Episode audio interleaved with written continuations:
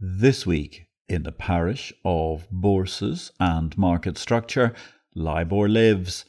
Alasdair Haynes' Aquis is going from strength to strength despite London's soggy equity market. The LME published their nickel review and more. The BMLL lake has become a global data ocean. In BitCarnage, it's a case of BBC. Beaxy breaks Coinbase. But all we really want to know is who is the Binance Mole? My name is Patrick L. Young. Welcome to the Bourse Business Weekly Digest. It's the Exchange Invest Weekly Podcast, episode 188.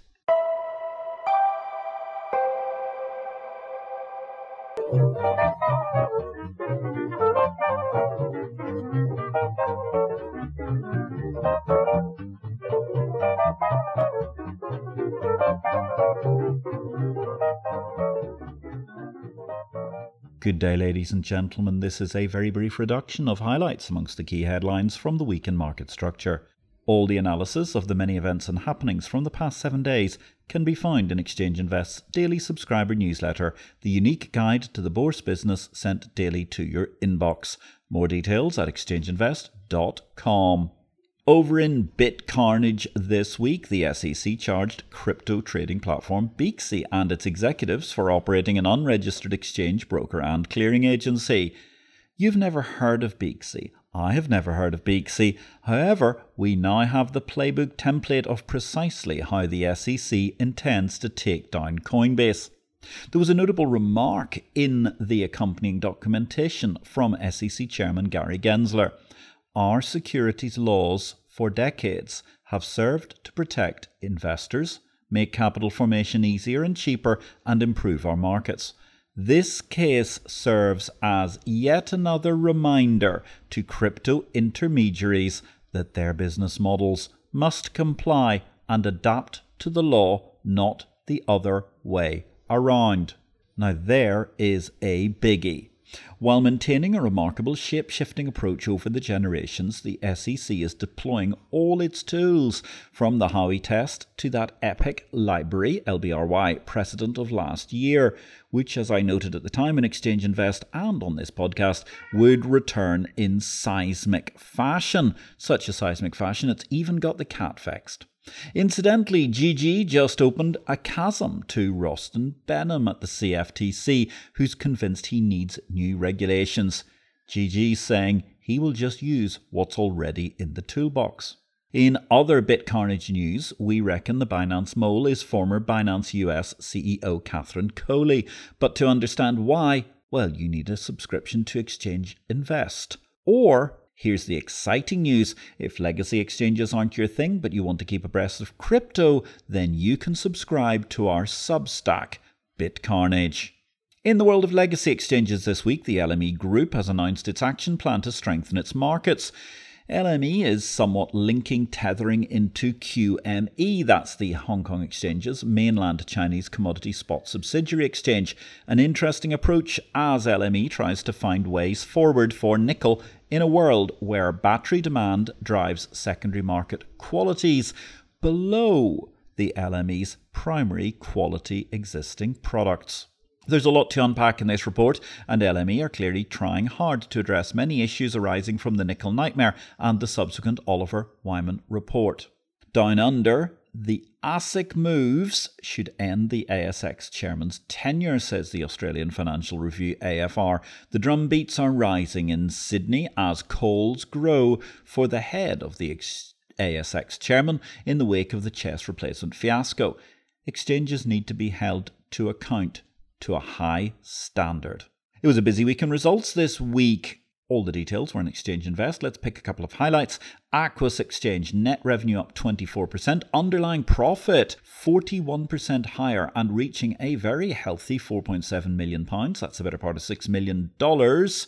Terrific results for Aquis with a very meaningful bottom line profit being generated at last. Well done to Alasdair Haynes and the team. Over in the Channel Islands, TISE, they've reported record equaling turnover for 2022. Their profits are now down 13.2% on the year, after down tick that is after a stellar 2021 for the Channel Islands based exchange. Meanwhile, in Caracas, in Venezuela, the Bolsa de Valores de Caracas, they doubled to 200,000 bolivars, the capital of the exchange. Thanks for listening to Exchange Invest Weekly. We welcome your feedback. You can contact me directly, patrick at derivativesvision.com, with any comments. Meanwhile, if you enjoyed this show, we would welcome you giving us a thumbs up, or if you have time, a positive review will always be welcome wherever you find this podcast. Meanwhile, in new markets, from the new new things to a very old thing indeed being reborn. Qatar, they're going to be introducing options and futures in their new derivatives exchange, according to the regulator, while Japan's historical futures market has been reborn as a precious metals exchange. The Osaka Dojima Exchange, which closed in 1939 after an illustrious history dating back several centuries, has returned, not trading rice, but trading all forms of precious metals. Albania, they've launched the electricity exchange Alpex, and Gemini are preparing an overseas derivatives exchange to offer perpetual futures. That therefore means that Coinbase and the Winklevi are looking to launch exchanges overseas in Europe to escape the US regulatory climate. I'm rather unconvinced they appreciate that the world is now crypto cynical unless or until we see a crypto version 2.0. If you're trying to understand how we get to crypto version 2.0, then you need my most recent book, Victory or Death Blockchain, Cryptocurrency, and the FinTech World. That comes 20 years on from the capital market revolution. Victory or Death is published by DV Books and distributed by Ingram Worldwide. While you're waiting for your copy of Victory or Death to arrive, check out our live stream Tuesday, 6 pm London, 1 o'clock New York time, the IPO video live show. Catch the back episodes on LinkedIn and YouTube via IPO vid. Coming this week, we've got a repeat of a very interesting discussion about cloud based exchanges with the good folks of Exberry.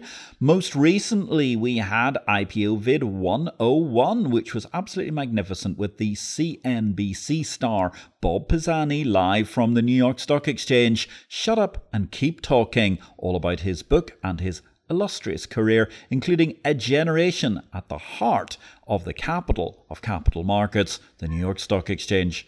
Coming on April 18th, we're going to have Jim Oliff, former vice chairman of the Chicago Mercantile Exchange. He's going to be discussing markets in electronic transition. Don't miss it, but in the meantime, don't forget to catch up all of our back episodes. You can find them on YouTube via IPO vid. In Cryptoland this week, the Stuttgart Stock Exchange have managed to secure a BaFin license for crypto custody for their crypto unit. In product news, Nasdaq are introducing a regular auction model to support less liquid shares on the Nasdaq First North growth market. That's something PLY has been advocating for SME stocks for years now, and it's good to see Nasdaq moving forward with their auction plan where the Channel Islands, TISE has an auction only secondary market platform. LIBOR Lives, the UK regulator, the FCA, are requiring ICE Benchmark Administration to keep publishing a synthetic US dollar LIBOR. It's another one for the why did we bother category. LIBOR replacement is one of the great wastes of time forced upon markets by an eager whataboutery cabal of politicians and regulators, neither of whom took the time to think anything through. Technology news this week. TradeWeb have completed the final technology milestones of integrating the Nasdaq US fixed income electronic trading platform, and Cboe Australia have completed the technology migration and launched their first new Australian offering. It's great to see Vic Jokovic heading out the door soon on this high note, and more significantly, well done Michael Akins and the modest team of tech boffins in Cboe APAC Oz who've made this smooth transition. Aquis, meanwhile, they've launched the world's first regulated market grade 24 by 7 exchange market infrastructure technology, and the Swiss Central Bank is launching a probe into a malfunction at the Zurich Exchange Operator SIX. Congratulations in technology finally to BMLL. They have expanded their data coverage to APAC the first time that level 3 data, I am reliably informed, is available on a global basis by my pointy headed friends kayaking across their 15 petabyte and more lake of data at BMLL. Regulation news this week. Well, we had a budget bust up. The SEC are seeking $2.4 billion in total. That's a 13.4% increase. The CFTC seeking 12.6%. There's a tiny percentage difference in the increased requests, but perhaps the most interesting element is the way the SEC have concluded they can go regulate crypto, and crypto needs to put up or shut up while complying. At the same time, Chairman Behnam of the CFTC has demonstrated what I think, alas, is his ongoing gift for misreading the room. He's asking for more rules and more rules, just as Congress is hoping the world can ignore that Congress ever listened to a word of this crypto guff stuff. Career Paths this week, DTCC announced several key leadership appointments. Susan Cosgrove has become President, Clearing and Security Services. Timothy Keady has become Chief Client Officer, and Rene Laroche Morris is CFO. CME Group have appointed Tim McCourt as Global Head of Financial and OTC Products, while Peter Reitz is bifurcating his role at EEX. He is bringing in a new CEO for the clearinghouse ECC, the former EEX strategy officer Tobias Paulun. All the very best to both men in the future. Meanwhile, finally this week in Career Paths, the Caracas Stock Exchange have appointed a new board of director. Gustavo Pulido Medina has been elected as president, Marco Gasparini as vice president, and Andres Octavio as secretary, while Horacio Velutini has joined the board as an independent director. All are going to be serving a two year term. It's slightly longer than a two year term. I think it's a four year term. In Chicago's mayoral race, things are heating up as we head towards the final round runoff between the two leading candidates. That's led to a great deal of concern. In desperation, taxation could be the motto for many running for mayor in Chicago. Thus, we have candidate Vallas, Remember, Illinois is a one party state. There were 50 shades of Democrat in the mayoral race originally. Now, candidate Vallas used to run the schools. That's the definition of a role in Chicago, which involves appreciating adversity through perversity of operation.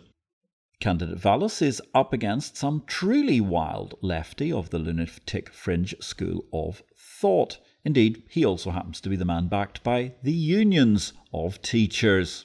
Thus, it's time for a financial transaction tax, says this loony left dude, Brandon Johnson. That's the man supported by the Chicago Teachers Union. Now, there's a school of thought here that if these people are so economically illiterate, then educate. Well, actually, let's just not go down the line of discussing education. Sticking to markets, Chicago et al. A leftist concern has emerged that the folks with the money in Chicago, aka very often traders, are against this financial transaction tax. My moles on the ground in Chicago say you can spot the upscale areas of the city these days as they have all sprouted Vallas for mayor placards as soon as the dismal incumbent Lori Lightfoot was booted out of round one. Left wing in commentary is inferring that Mr. Vallas is to the right of Attila the Hun. For the rest of us, it's hard to see why anybody is going to stay in Chicago if your company is called, say, Merc or Exchange. Not everybody yet lives in Florida, but things could change. Essentially, this vote boils down to do you prefer a chance at maybe slightly pruning, reining in the outrageous spendthrift engine of government in the municipality, or would you prefer a future running the gauntlet through a wasteland of empty buildings in the perhaps forlorn hope the Billy Goat Tavern can still ply its trade? For those struggling with the concept of transaction taxes, just remember the old doctor's maxim a dollar FTT per trade keeps the market away. And on that mysterious and magnificent note, Ladies and gentlemen, my name is Patrick L. Young, creator of Marketplaces, publisher of Exchange Invest, and publisher of the new Substack BitCarnage. I wish you all a great week in blockchain, life, and markets. Happy Easter.